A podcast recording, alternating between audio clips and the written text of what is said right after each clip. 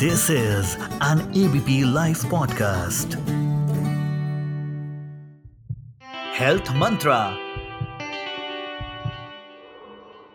नमस्कार, मैं डॉक्टर अरुणेश कुमार हूँ, senior consultant pulmonologist, Paras hospital Gurgaon में देखिए, टीबी की बीमारी, जिसे हम ट्यूबरक्लोसिस भी कहते हैं, ये एक कॉमन बीमारी है अगर आप भारत के परिप्रेक्ष्य में देखें तो ये हाई इंसिडेंस कंट्री है 197 पर 100,000 पॉपुलेशन ये आंकड़ा बताता है कि ये बहुत ही कॉमन बीमारी है।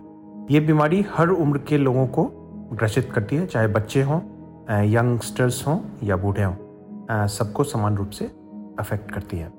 टीबी बीमारी के बैक्टीरिया का नाम माइकोबैक्टीरियम ट्यूबरकुलोसिस है और ये एक बैक्टीरियल बीमारी है। ये फैलती है सांस के रास्ते ड्रॉपलेट इन्फेक्शन जो है ये मोड ऑफ़ इन्फेक्शन है। नॉर्मली अगर किसी को बुखार जो कि दो हफ़्ते से ज़्यादा हो, खांसी, जो तीन हफ़्ते से ज़्यादा चल रही हो, बलगम में खून आना वज़न कम होना, ये पल्मोनरी टीबी के कॉमन लक्षण हैं। अगर ये सारी चीज़ें किसी को हो रही हों तो ये बहुत ज़रूरी है कि इसका हम जल्दी से जल्दी डायग्नोसिस करें।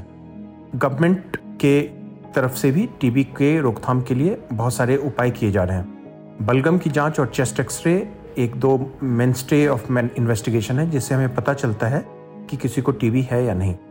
टीबी के बहुत सारे प्रकार होते हैं। एक ड्रग रेजिस्टेंट टीबी होता है और ड्रग सेंसिटिव टीबी होता है। फॉर्चुनेटली जो मेजॉरिटी ऑफ़ ट्यूबरक्लोसिस के केसेस होते हैं, वो ड्रग सेंसिटिव टीबी के होते हैं और ये फुल्ली क्यूरेबल है।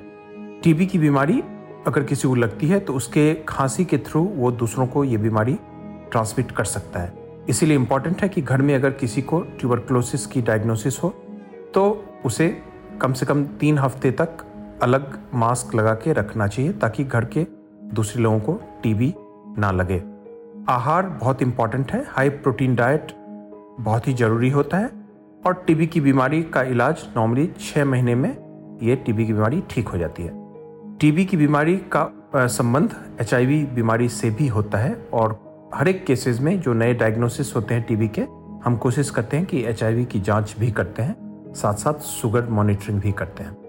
ओवरऑल यंगस्टर्स के लिए मैसेज है कि अगर आपको इन सब सारे लक्षण में से कुछ फील हो तो जल्दी से जल्दी अपने नज़दीकी डॉक्टर से सलाह करें, ताकि इसकी डायग्नोसिस हो जाए और इसका इलाज कर पाए।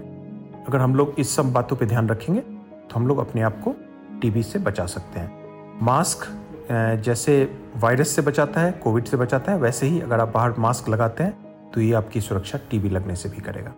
बहुत बहुत धन्यवाद।